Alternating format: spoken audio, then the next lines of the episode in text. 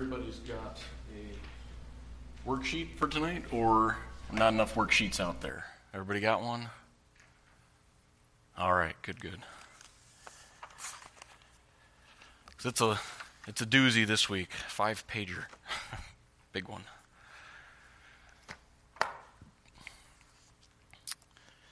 Well, we are going to address a topic that is not going to be too controversial at first, but then there's the second half, which it may be.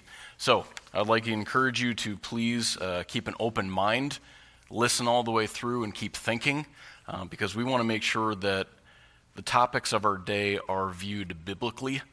Uh, I know there's a lot of sentiment out there and a lot of emotion, a lot of differing views, but we need to make sure that we stay biblical.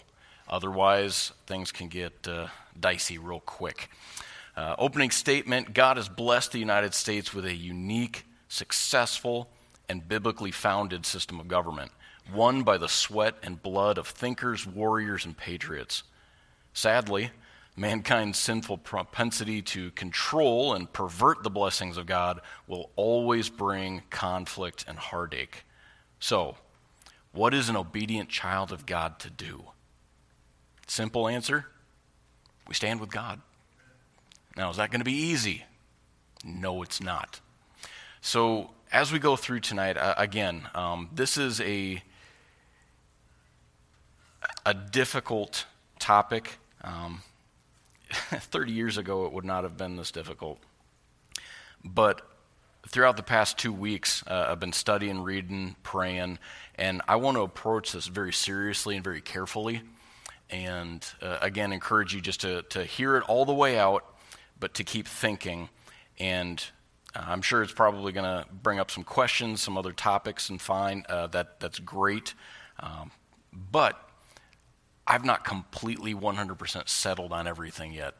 I still want to listen to the lord and, and a lot of that comes through talking with god's people as well. You dig into god's word you grab the principles and I appreciate being able to sit down and dialogue with other mature Christians who have thought about this, who have uh, various questions as well, because it helps round out how we view things. Uh, I, will be sharing a, a, book with you later that. Uh, oh, who was it, Dad, that gave you that book? Um, Tom Lancaster passed a book on to my father who read it, who passed it on to Andrew who read it, and then I got it. And when I went through it, I thought, ooh, here's a powder keg. But it added a lot of uh, intellectual stimulation, if nothing else.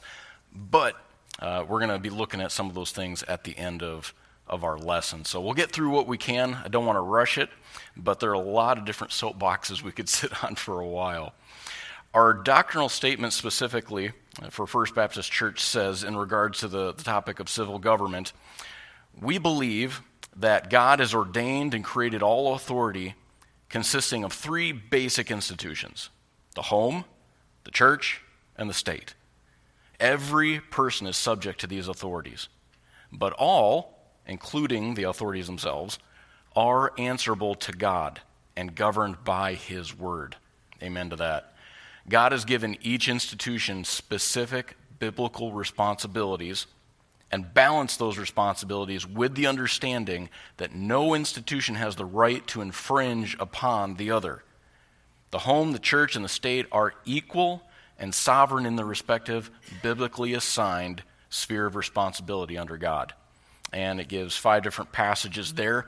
Uh, we're going to look into those passages and elaborate. Uh, many of them are not difficult, they're very familiar, but we need to look at some of the details because there are popular opinions out there that will skew some of these perspectives. So, looking down uh, on our sheet, God has ordained and created, these are the easy ones, three main authority structures. So, your first blanks should be pretty easy the home, the church, and the state, with a cute little picture that goes with it. Looking at those different spheres, uh, some have even said there's a fourth area, which would be personal responsibility. Uh, that's pretty credible, okay? Um, you could possibly stick that under the home. It's just if you're single, you are your own home. You just don't have a spouse, you don't have kids yet. So you could debate back and forth. I think both are correct, not a big deal. So there is personal responsibility, but there's also home, church, and state. Three very clear authoritative structures every single one of us have experience with and are underneath. So, looking at it simply like that, what is the duty of our human authorities? This is pretty crucial. It's very simple, but as soon as one of these spheres steps outside of their God given responsibilities, that's where you've got problems starting. So, the home's responsibility is to teach and exemplify the truth of God. Uh, De- Deuteronomy chapter 6, verse 6 through 9, uh, is my go to for looking at the responsibilities of the home. So let me read those to you quickly. Deuteronomy chapter 6, verse 6 says this And these words which I command thee this day shall be in thine heart, and thou shalt teach them diligently unto thy children, and shalt talk of them when thou sittest in thine house when thou walkest by the way, and when thou liest down, and when thou risest up. And thou shalt bind them for a sign upon thine hand, and they shall be as frontlets between thine eyes, and thou shalt write them upon the posts of thy house and on thy gates. So, in every area of the home, God is supposed to be preeminent, in control, and that is the basis for then passing that on to your kids. Now, can you make your kids be born again Christians? No, you cannot. A parent's responsibility is to do their very best to teach and exemplify those things. But to think as a parent that you can force your kids to be a Christian is, is a problem because that would remove that child's own ability to make their choices, their God given free will. So a parent sets them up for success but it's up for that child to respond to that properly. But the home structure is designed to do that. Second one, the church's responsibility is to tirelessly watch over the souls of men. Hebrews 13 sets us up for this concept. And verse 7 and verse 17 both give details that come together. Hebrews 13, verse 7 says this Remember them which have the rule over you, who have spoken unto you the word of God, whose faith follow, considering the end of their conversation, of, of their lifestyle, of their testimony of living for God. Now you look down at verse 17, and it says, Obey them that have the rule over you, and submit yourselves, for they watch for your souls. The word watch there is uh, commonly used as a, as a descriptive word to be vigilant, to not fall asleep, to be constantly looking. So, as you take that in context of this verse, you are uh, the church is to be on guard, to be vigilantly watching for your souls, as they that must give account, that they may do it with joy, not with grief, for that's unprofitable for you. So it's the responsibility of the church, its leadership, its structure to look out after you, to help guard and teach you and train you and protect you from all the craziness that's in this world. And they have a responsibility. I have a responsibility before God. I'm going to stand in front of God someday, and God's going to judge me based on how I not only did personally, not only how I did as a husband and as a father in my own home, but another layer of how did I take care of First Baptist Church? Whether that be as a youth pastor or a head pastor. And folks, I take that seriously, very seriously. But you have to understand the structure that you and I are both under. And that is it exactly. That they may do it with joy and not with grief. So, as we are a church together, and I am to lead with responsibility, and you are to follow that lead, you want to do it in such a way where it's not a pain in the butt to me. I'm paraphrasing a little bit there, that I may be able to do it with joy and not with grief, that's unprofitable for you because nobody likes a grumpy pastor, right? But this all works together profitably, and God gives us this structure within the church. Now, the state, and that's where we're supposed to be focusing, talking about civil government, The state's responsibility, as it says in Romans 13, 3 and 4, it also says in 1 Peter 2, 14, is to punish evil and reward good. So after you get those blanks filled in, I encourage you uh, to turn in your Bibles to Romans 13 because there are a number of verses in this passage that need to be examined in detail. Specifically, Romans 13, we can roll down to verse 3 and verse 4 because they are very clear on this aspect of the topic. Verse 3 says, For rulers are not a terror to good works, but to evil. Wilt thou then not be afraid of the power? Do that which is good, and thou shalt have praise of the same. For he is the minister of God to thee for good. But if thou do that which is evil, be afraid.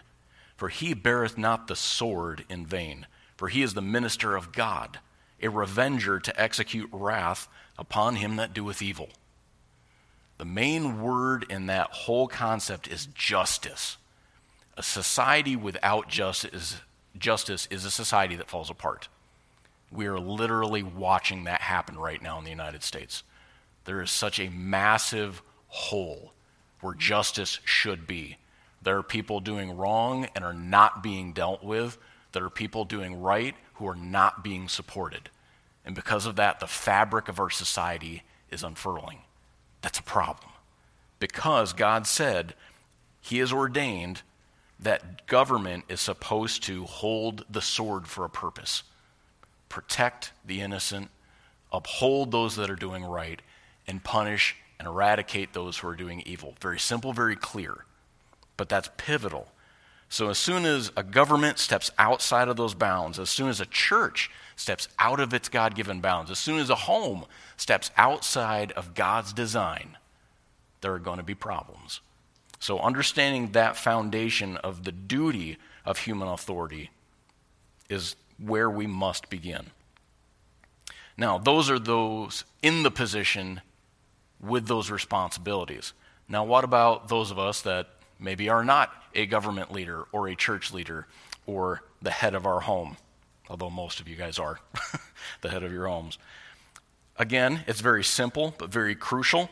In Ephesians chapter 5, verse 22 to 24, also in Ephesians 6 1, which most of us as parents could probably quote Children, obey your parents in the Lord, for this is right.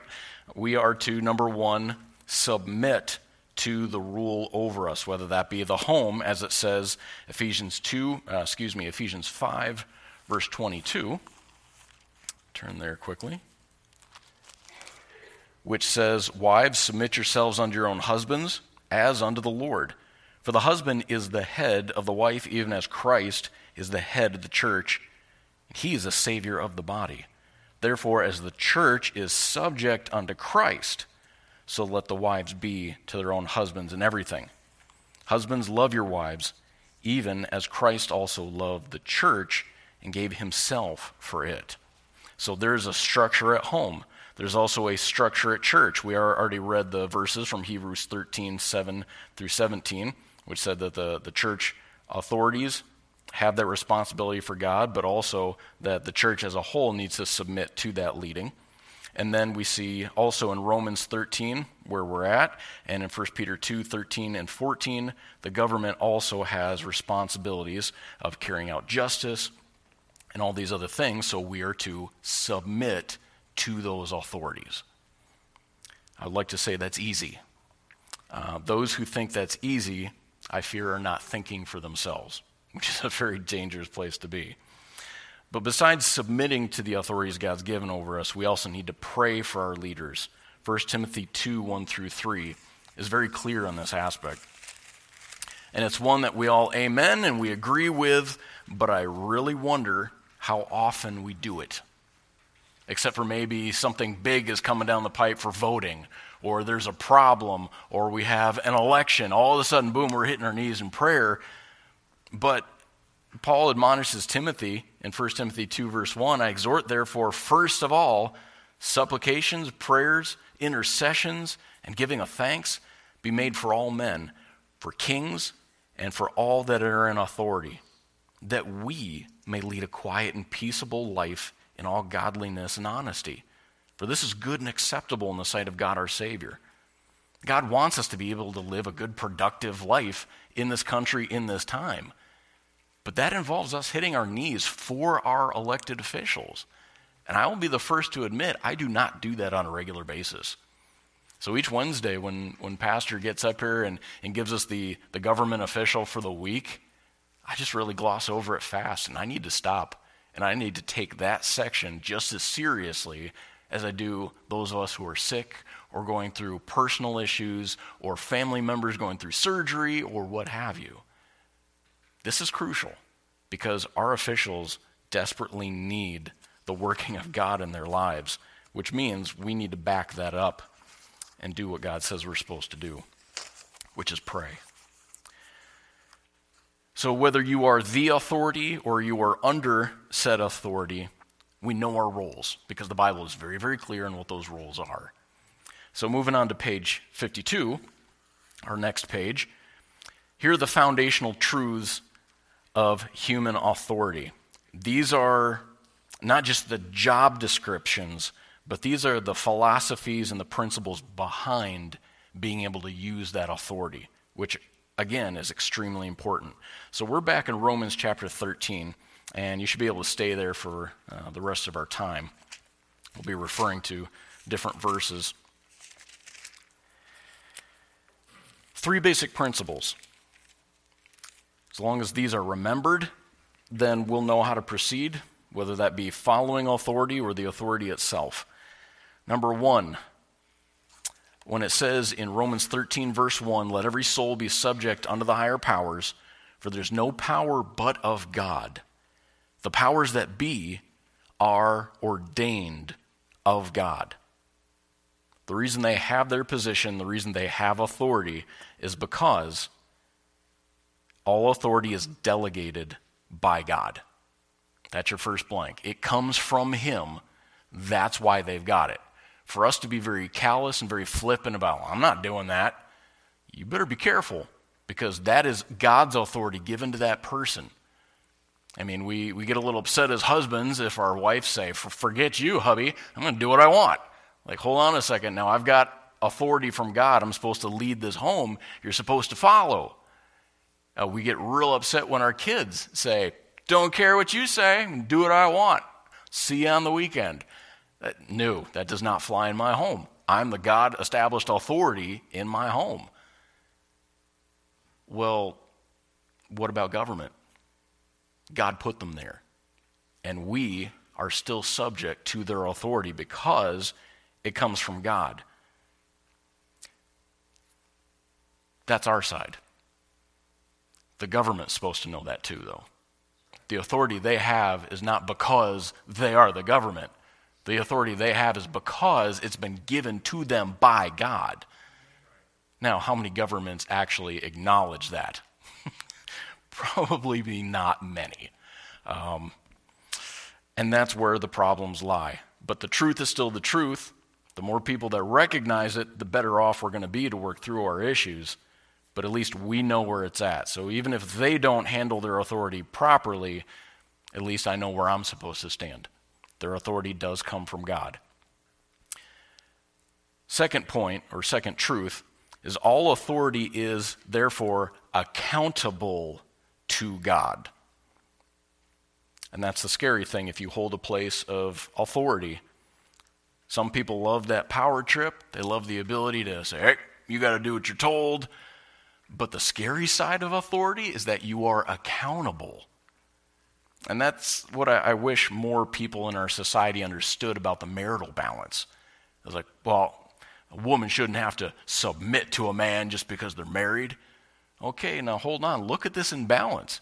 He is now ultimately responsible for what happens in your family. That's actually kind of intimidating. You want to call the shots? Well, you need that accountability aspect to balance the humility and the wisdom of what you're saying. And that's scary.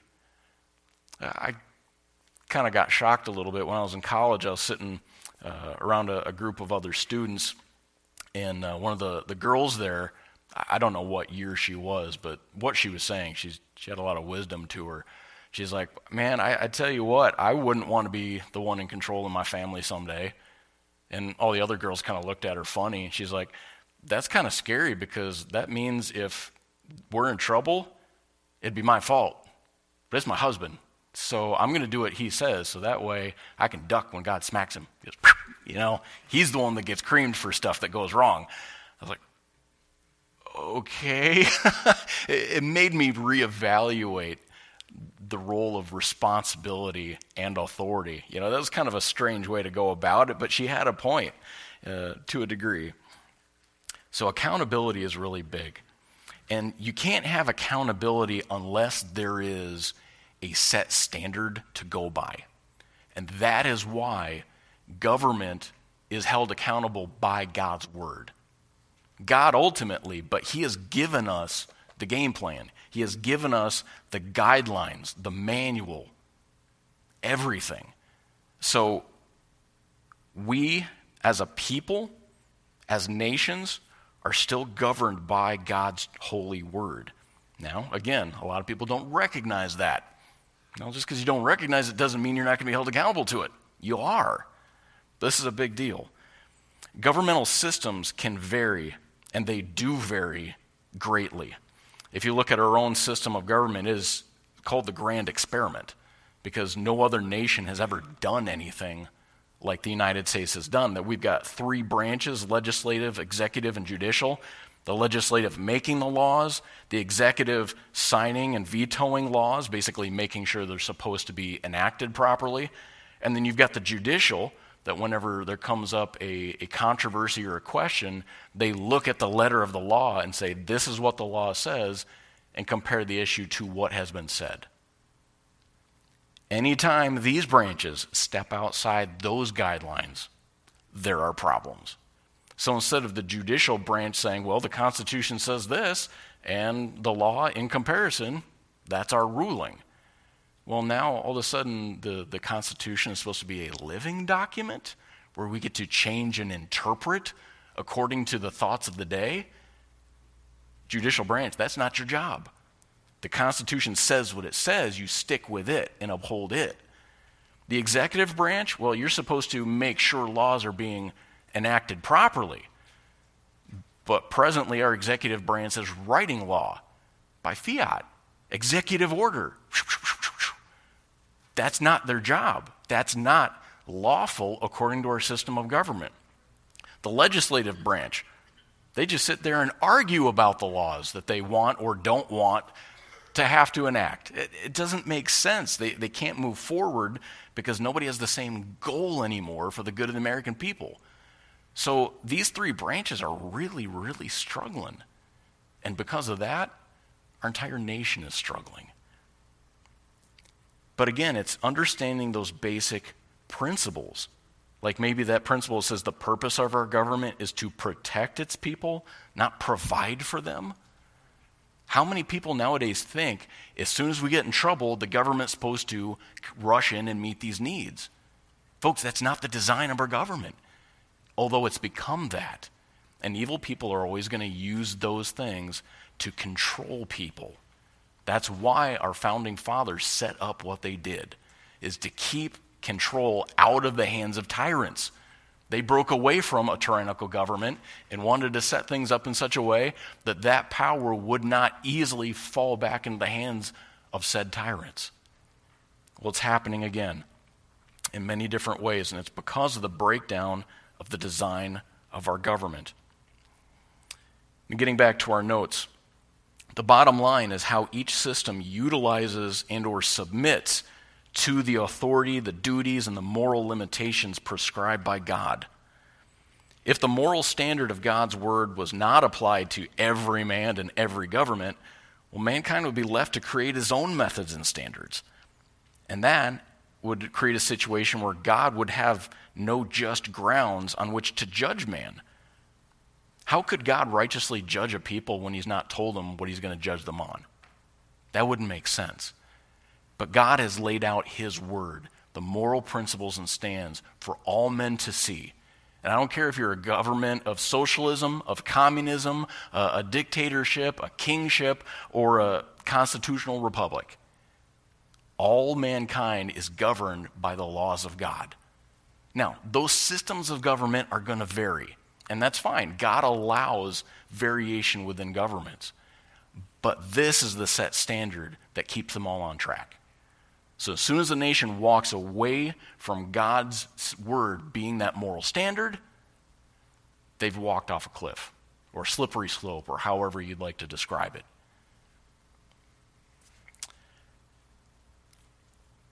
So, our next principle is that each authority is balanced. So, we look at the home, we look at the church, we look at the state. Each one of these authority structures is not supposed to go outside of its limitations, outside of its design, and infringe on others. Our founding fathers understood that this is easily done. And so they put within the Constitution, within the amendments, very clear stipulations. Like, I don't know, the First Amendment Congress shall make no law respecting an establishment of religion. So, that was to keep religion out of the government? No. It was to keep government from messing with churches. The government's guideline was you do not establish a national religion. That's what everybody did in Europe. That's what so many of the colonies tried to do. And it did nothing but cause division and persecution and some of the founding fathers were so adamant about this, the rest wanted to pull their hair out. But they said, no, you don't even make the Baptist the national religion. You keep it open for everybody, full religious freedom. And when our government wisely finally settled upon that, they put that in Article number one, Amendment number one. Congress is not going to establish a national religion. Or, it continues, prohibiting the free exercise thereof. So we're not going to prohibit you from ex- exercising your religion, and we're not going to set up a national religion. Folks, that is clear. I mean, we don't speak like the founding fathers spoke back then, but they still wrote things out pretty clearly. It's not going to happen. But it's been happening. Of course, our uh, nation is all about free speech and freedom to do as you believe and as you think unless you're holding to the truth. Then you're silenced, then you're prohibited. First Amendment continues, or abridging the freedom of speech, or of the press, or the right of the people peaceably to assemble and to petition the government for a redress of grievances. There's a lot said in that First Amendment, and so much of this is not being upheld with balance and integrity. So we see that our founding fathers were trying to do this very thing and protect each one of the authorities, the home, the state, and the church, from infringing upon each other. Because the home, state, and church are sovereign in their individual sphere of responsibility. So, when instituted properly, and that's your next word, your next blank, when instituted properly, each complements and protects the other. So you could be in your home worshiping the Lord as your conscience dictates, and the state is supposed to protect your ability to do so. Because evil people always want to grab control and prohibit others so that they can be the one in charge. The government is supposed to protect you from that. And the church is supposed to be there to protect the home. And the church, if they're teaching their people properly, are cranking out some of the best citizens yet, which protects the state. And then vice versa. All these different authorities should be working in harmony to protect each other. But again, evil hearts want to seize control, and that's going to twist the design of God, ruin that ability to protect each other, the ability to function well so, up until this point, folks, I really doubt that any of us has come against anything that is too controversial. This is clearly what the Word of God says is supposed to be as far as government is concerned. know your job, do your job. All these realms of influence will protect each other, and life is gold. but because we're sinners, life is never gold, okay? These things are always uh, a struggle. And that is why the, the wisdom of our, our founding fathers just continually baffles me. It seems like I see new layers of protection that they tried to bake into the system to keep us from messing ourselves up. Even the, the process of the Electoral College or the, the process of passing a new bill, everything is designed to slow down, have lots of agreement, lots of checks and balances, but all of those things are being attacked.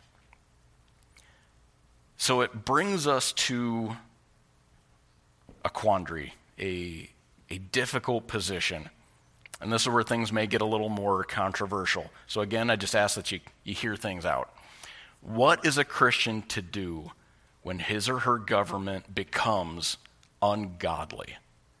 Does the verse Romans 13:2 forbid a believer from resisting their God-given governmental authority? You ask different Christ, uh, Christians this question, you're going to get different answers. The verse itself says, Romans 13, 2, Whosoever therefore resisteth the power, resisteth the ordinance of God, and they that resist shall receive to themselves damnation or just judgment. Okay? That is pretty clear. But the more I look through every aspect of Romans 13, 1 through 7, I see that God gave very clear guidelines to that government. So, am I supposed to follow a government when it steps outside of its God given boundaries and is doing evil? Well, I have to obey my government. Now, hold on a second. Who is our ultimate authority? It's God. So, God did not intend Romans 13 to turn every believer into an absolute subject of the state that we just do whatever we're told because the state said so. No, our ultimate authority is God, and we have to think, we have to follow the, the laws that God has written first and foremost. And as long as our government is doing this prescribed job to uphold right and put down evil, I'm supposed to be the best citizen on the planet. But that's where you and I need to do some hardcore thinking, folks some biblical thinking. Because to walk this road means we're going to come to some very, very difficult conclusions. So, Brother Lancaster suggested a book to my father called The Doctrine of the Lesser Magistrates, which does not exactly sound like a page turner. All right. Uh, guy that wrote is Matthew J. Trewhella, who's actually a pastor up in uh, Michigan or Wisconsin here? Oh, well. So I did a little research on uh, Pastor Trewhella, and I do not espouse everything this guy holds to. Just, just that caveat out there. Um, he says you shouldn't pay property taxes, which I think is probably a really bad idea. Um, he has 11 kids, so he's really not in there for birth control in any form. That's totally his view. That's fine. That's up to him. Um, he's also very, very active in uh, anti abortion rallies, and uh, he's very, very active in politics and things like that. So, reading up about the author, all right, this guy is hardcore in what he believes, which I respect. I don't agree with everything that he does or says, but I do respect his ability to say, you know what, this is what I believe, and I'm going with it full tilt. So, in that respect, uh, just a little balance there as far as the book goes, or I'm sorry, as far as its author goes but the book was downright challenging. What he specifically addresses about government has, for the last two weeks, had my head spinning. Um, I would recommend reading it. I would just ask that you would do it with biblical care and discernment. So, we're going to go through some of the things that he proposes in his book. And the first uh, and foremost is the principle of as the title says, the doctrine of the lesser magistrates. So, in his own words, here's the, the blanks for your next section here. When the superior or higher civil authority makes unjust or immoral laws or decrees, the lesser or lower ranking civil authority has both a right and a duty to refuse obedience to that superior authority. If necessary, the lesser authorities even have the right and obligation to actively resist the superior authority. Those are pretty bold words, folks. So you've got a, a, system of authorities as we do in our government, from the, the policeman all the way up to the president. If somebody along the way says, This is now law, this is what you are to do, but that ruling goes against the very rules of God. Pastor Trewhella is saying that anybody below that individual should recognize that breaks a law of God. That breaks a moral or ethical law. That even goes against the laws of our land, the Constitution. I cannot uphold that law. And I refuse to obey it. I refuse to make anybody below me obey it. That makes sense. But those are dangerous words. In fact, they were so dangerous that our founding fathers put their lives and their livelihood on the line to make such a stand before the English government. So I'm looking at these principles, like, man alive, if we were to actually do that nowadays, what would happen? But then I got to thinking, what did the men of our past do? And what did it cost them? And we look at them as heroes. So all of a sudden, things are becoming a little more real and popping out of the history book. And I'm starting to be challenged with the same thing that these men were challenged with back then.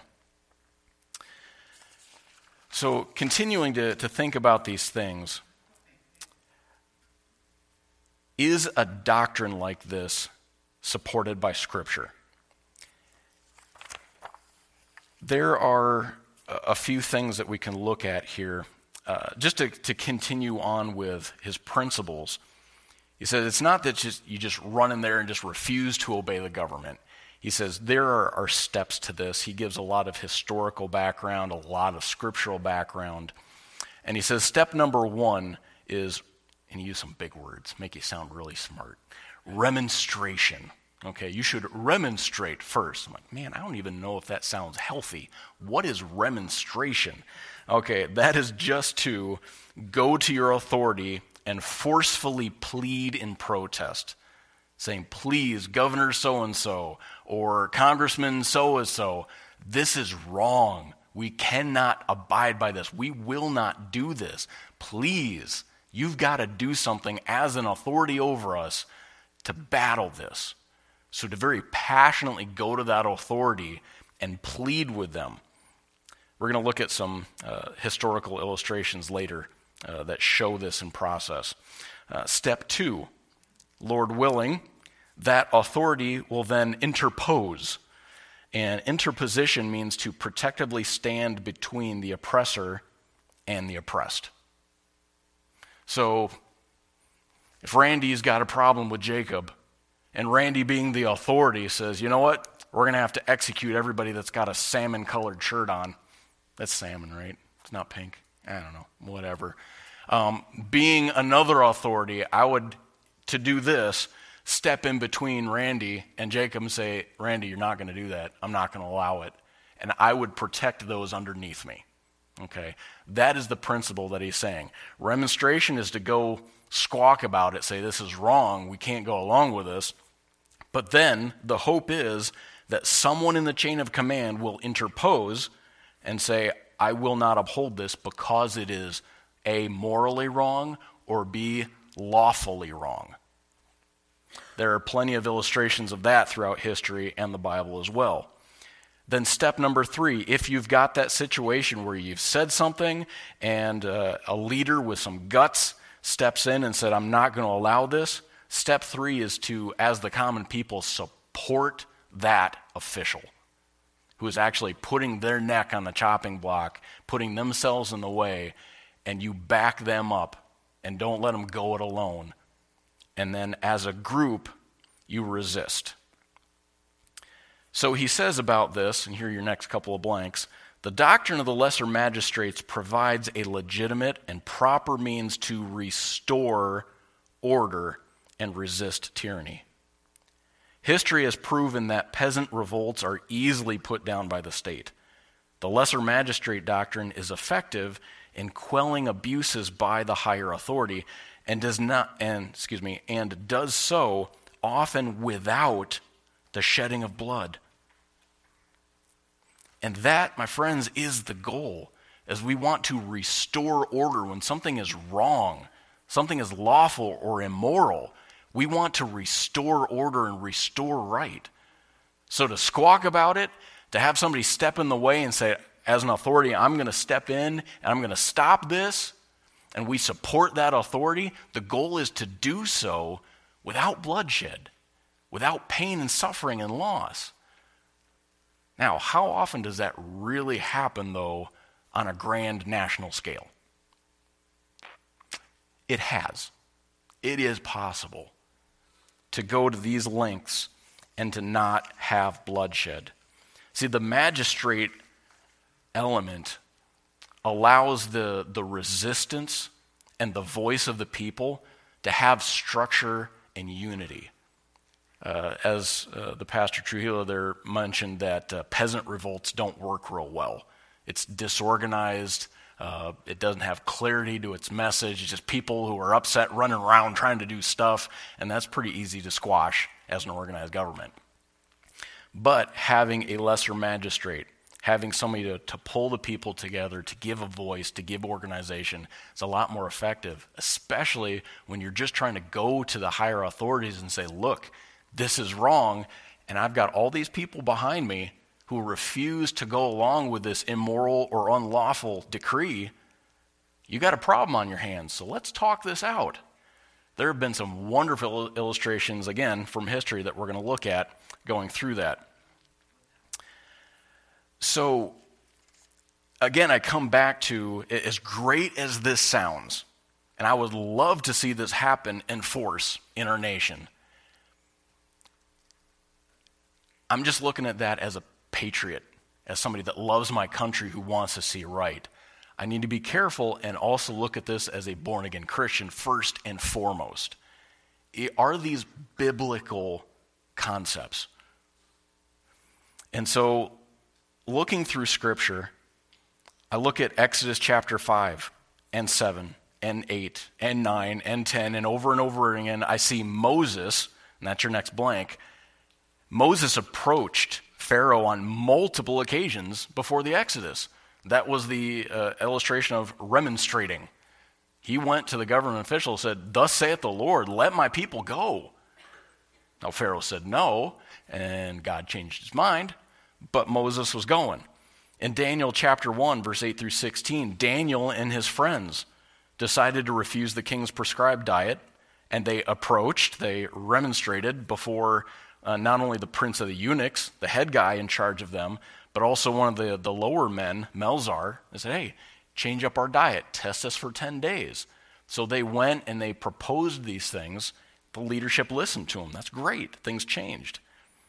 Uh, we also see in 1 Samuel, verse 19, uh, ver, excuse me, chapter 19, verse 29, verse 32, verse 45 to 47, David willingly interposed for God's name and God's people. David did. He stepped in there in front of King Saul and said, I will go between Goliath and the name of God. I will go between Goliath and the children of Israel.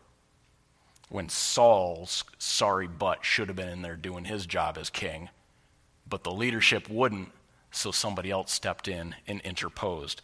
So we see things like that. Romans chapter 5 verse 6, Colossians 2:14, Jesus interposed for sinful mankind.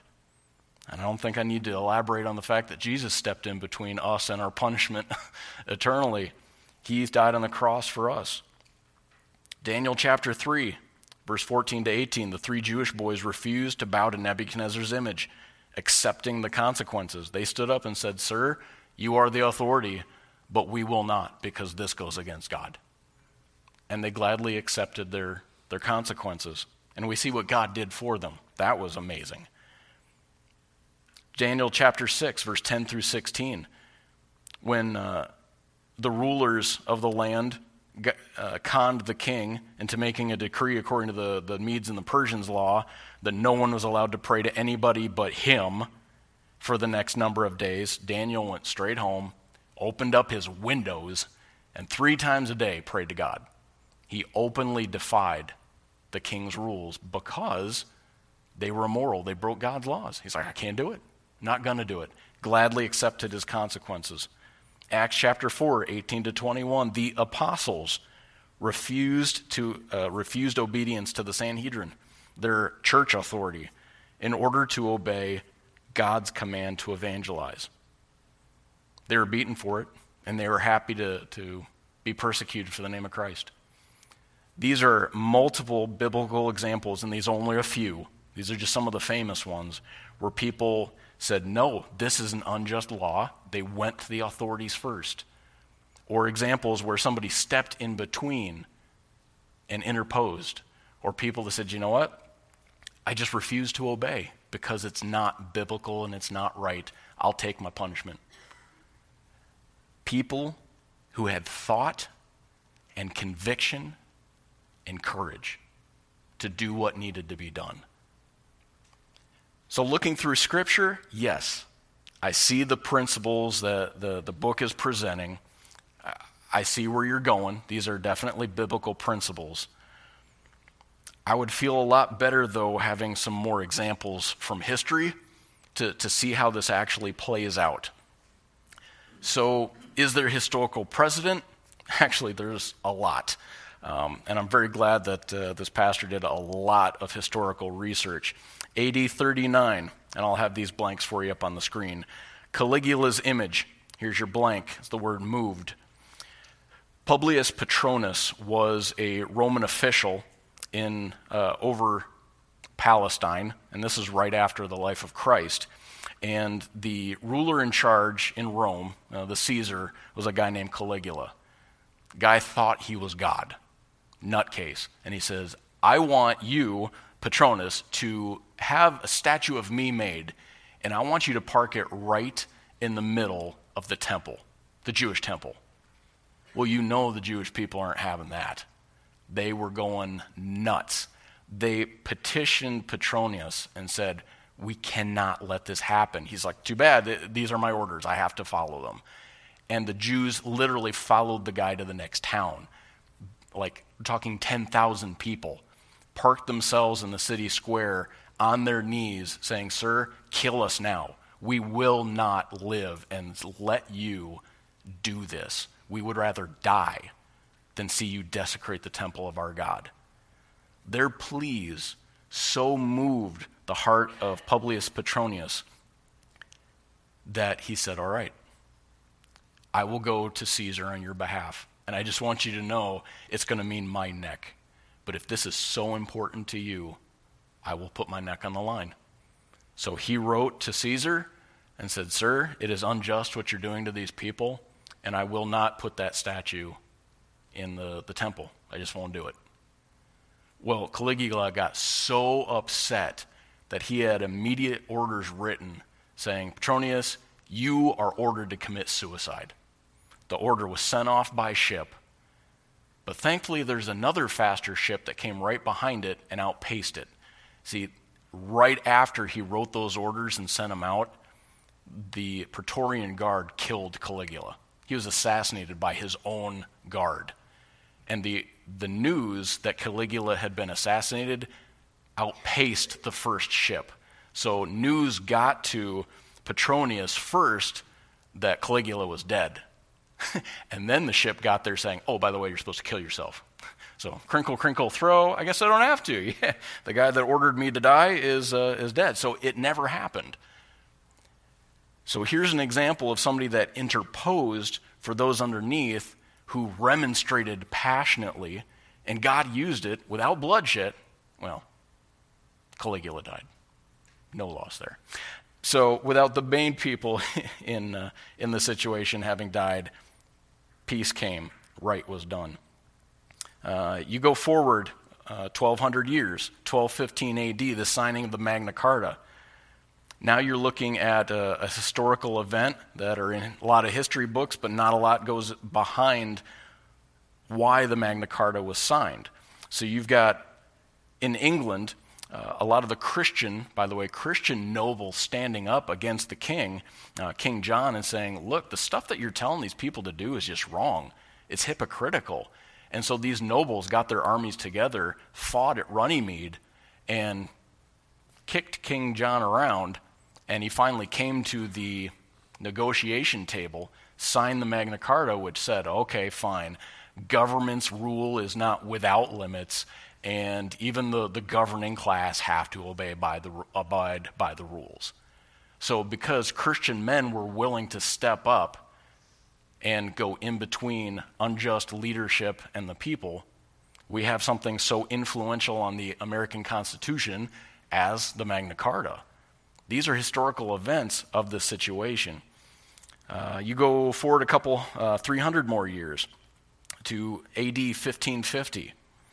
This is a situation in Germany, uh, a town of Magdeburg. Magdeburg? I'm probably slaughtering that. Obviously, I don't know how to say it in German. Magdeburg. Uh, this was a town that, as Charles V sent out a proclamation saying, all churches are supposed to return back to the control of the Roman Catholics. And you have a whole bunch of Protestant churches up there, like the Lutherans, uh, especially in Magdeburg, said, We're not doing that. We can't. All the other churches capitulated and said, no, we, we must follow the dictates that we have learned from Scripture. We cannot go back to the authority of the Roman Catholic Church. And they said, nothing doing. So Charles V sent his armies to say, yes, you will. And they surrounded the town. So what happened was the leadership, the pastors of that town, got together and said, we're going to resist you. But just so you know, we're going to write down our reasons for doing so. So they wrote down what is now known as the Magdeburg Confession.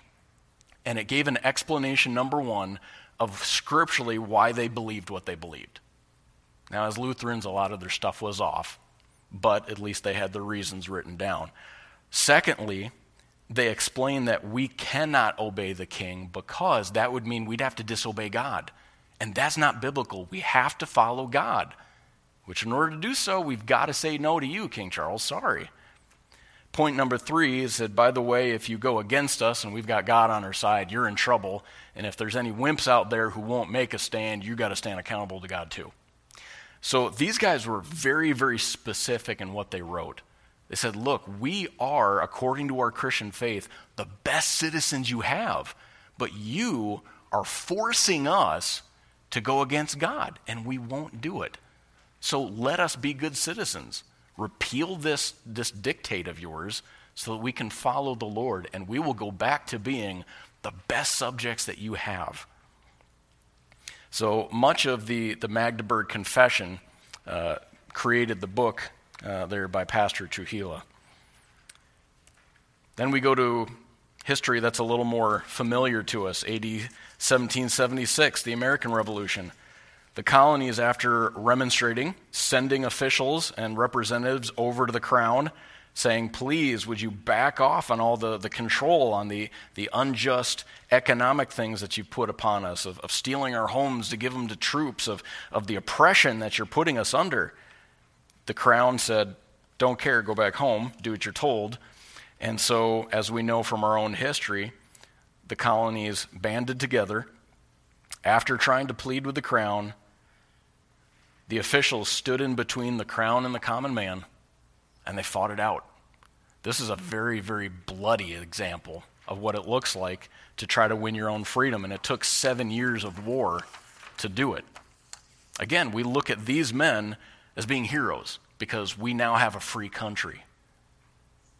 But you need to back up a few hundred years and see what these men went through to get to that conclusion. Can we put our livelihood on the line? Can we put our lives on the line, the lives of our children, our families, to fight against our God given authority?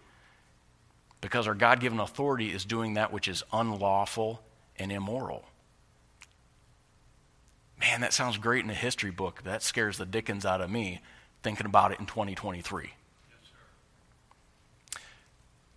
Even heading over to Romania here just a, a couple of weeks ago, and not knowing much about the Romanian Revolution of 1989, it surprised me. I started doing some reading up on it. And the Romanian Revolution uh, of not that long ago was basically where the communist government of Nicolae Ceausescu was oppressing the people. I mean, that's what communists do. They oppress the people, they squeeze everything out of them, give them just a little bit back to survive. And there was a Hungarian Orthodox pastor who was preaching out against all the unjust treatment of the Hungarian people there. And so the government, catching wind of this, started to lean on the Hungarian Orthodox Church, say, shut this guy up. Well, the church did as it was told, and they uh, disrobed the guy basically and said, You lose your church, you lose your apartment, we're going to throw you out in the country to some little church where you can't cause such a problem. And when the Romanian secret police came to arrest this pastor, the church people surrounded his apartment and said, You're not getting in. And so the secret police saying, oh, We can't get in there. What do we do? They're told just, well, just wait until they disperse. They didn't disperse all night long. And in fact, the crowd began to grow. Folks noticed that this crowd around this apartment, what are you here for? Well, this is what the government's doing. We're not letting them take our pastor. And so the townspeople started to add themselves to the group surrounding this pastor. And news continued to spread. More and more people of the city came in, and all of a sudden they had an uprising in their town. And all of a sudden, Ceausescu started to get real nervous. He started to call in the military. He started to call in the police. He started to call in uh, factory workers from other towns, giving them clubs and say, go in and handle this uprising. And when those workers would get there and say, who are we supposed to beat? They'd start talking to people and say, oh, wait, you're resisting the government? And they would jump sides and join the resistance. And then as this become sadly more bloody, the police realized this is wrong, and the police jumped ship. Then the military jumped ship. They all became part of the resistance to the point where Ceausescu and his wife were taking a helicopter and running for their lives. Well, they got tracked down a couple towns later and executed on Christmas Day, 1989. So we see when people see the unjust treatment of the common man, you can either sit there and be upset with it, you can complain about it, or you can try to pursue change. Now, how do you do that? Well, you start by remonstrating, squawking about it. Say, Will you guys stop doing what you're doing? Lord willing, uh, an official will come in and go to bat for you, and then you've got somebody to lead the charge and to support. And past that, well, it just depends on the authority. Will they back down and do right, or is it going to come to blows? Folks, this is world history. This is what it is for sinners who are given an authoritative structure to succeed when they go outside of those boundaries and they hurt each other and they try to strive for control. It comes to impasses like this, it comes to very difficult situations. So, the more I look at this, the more nervous it makes me, to be very honest, because I would love to sit here and tell you man, I, I want to be a patriot like our forefathers. But if I'm serious about that, it means I'm going to have to pay the same kind of price that my forefathers are willing to pay. That means I had better have the backing and blessing of God that this is what I am supposed to do. Because you can't walk into that and then run tail because you didn't really think your way through it. Because when the cost hits, all of a sudden, well, I give up. You can't. If you're going to do it, you do it. But you got to make sure you've got God on your side as a born again Christian. And that's why I've struggled with this for the last two weeks. I've read through that book, I've reread a lot of sections of it, I've done a lot of honest thinking, and I want to have more conversations about this because it scares me. I see what's happening to my country. I give you, uh, or gave you, a whole bunch of quotes from the book that bring out a lot more aspects of this topic that I've not addressed. That as a government gets worse and worse, and it actually begins to allow evil, then that evil will develop. Uh, anybody catch the uh, recent gay pride support at the White House? Folks, that's what we're talking about. Like, no, that would never happen. Folks, it just happened. It's wild. Nobody would have ever imagined that kind of approved of evil on display at our very capital. It's because a number of years ago, our government said it is now legal to have gay marriages. They put their stamp of approval on evil when it used to be illegal. And now our country said, well, I guess that's okay then. And they're running with it full tilt. Folks, that's why we've killed 65 plus million American babies. Because whereas our country used to say that's illegal, we're going to preserve innocent human life. Now, the government said it's allowable, which is the same as saying it has a stamp of approval, and now it's a full blown business. States are rising up saying, no, not here, which I'm encouraged by. There are government officials who are interposing at certain levels. But let's be realistic, folks, this is going to keep heating up. And as the church of God, we are not just patriots because God has blessed us with this amazing country to be born and live in. We've got to think of this from a biblical standpoint as well because the decisions in front of us are terrifying. Let's just be honest because they're now realistic. It's coming out of a history book and it's starting to, to look like it'll affect my life. So We've only got about five minutes, so I really don't know how far you can get uh, reading through those quotes or getting to your group work. Uh, the two questions in front of you why do many Christians hold a position that completely submits to every command, law, or ruling of the state and local government? There are Christians who do because they look at Romans 13 and say, well, you're not allowed to, to push against your God given authority, but not realizing that there are boundaries that ought to be resisted. In your own words, how would you summarize the doctrine of lesser magistrates to somebody that's never heard of it? Because a lot of people have never thought this far into the topic. And we need our populace to do so again. Because we need our populace to be able to do something productive. But you can't. If you're uneducated on the topic, you can't come to the place where you have a conviction. And if you don't have a strong conviction about it, you're never going to stay the course and do what's productive. That's why I honestly believe that the Bible has been removed from our educational system and Satan has attacked our churches so much so that we are scared to do what God may be leading us to do. But again, more conversations need to be had. There's a lot of food for thought. Don't want to be a downer, but I do want to be realistic, folks, because this is the world we live in. So, if you got some questions or comments you'd like to make, uh, I will be up front here for as long as you need me to be. Uh, like I said, I don't have all the answers.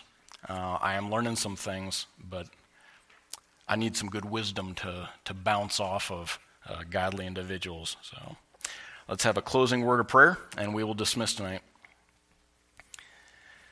Father, I thank you for the power of your word. I thank you for teaching us how to know you, to be close to you, to be guided by you, so that we can look at the, the world around us, look at our lives, and know how to act. God, there are some scary things in front of us, and I know that you are in control. I praise you for that, God. Uh, without that comfort, I would be scared out of my mind for my kids. But Lord, knowing that all things are going to work for your glory in the end, I'm very, very thankful. I would just ask that you would help us to know, help me specifically to know what I'm supposed to do during these times. God, I don't want to be negligent uh, in my home. I don't want to be negligent in my church, but I also don't want to be negligent in my country. You've blessed me by putting me here, and I want to make sure that I am affecting it according to your guidance. God, help us all. Help our church to be faithful, uh, to know what you'd have us to do. Father, help us uh, to encourage each other and get to that place. I know we don't do this alone. We do it as a body. So I thank you for your guidance. I thank you for your word and for your spirit. I ask this, please, for your honor and glory. In Christ's name, amen.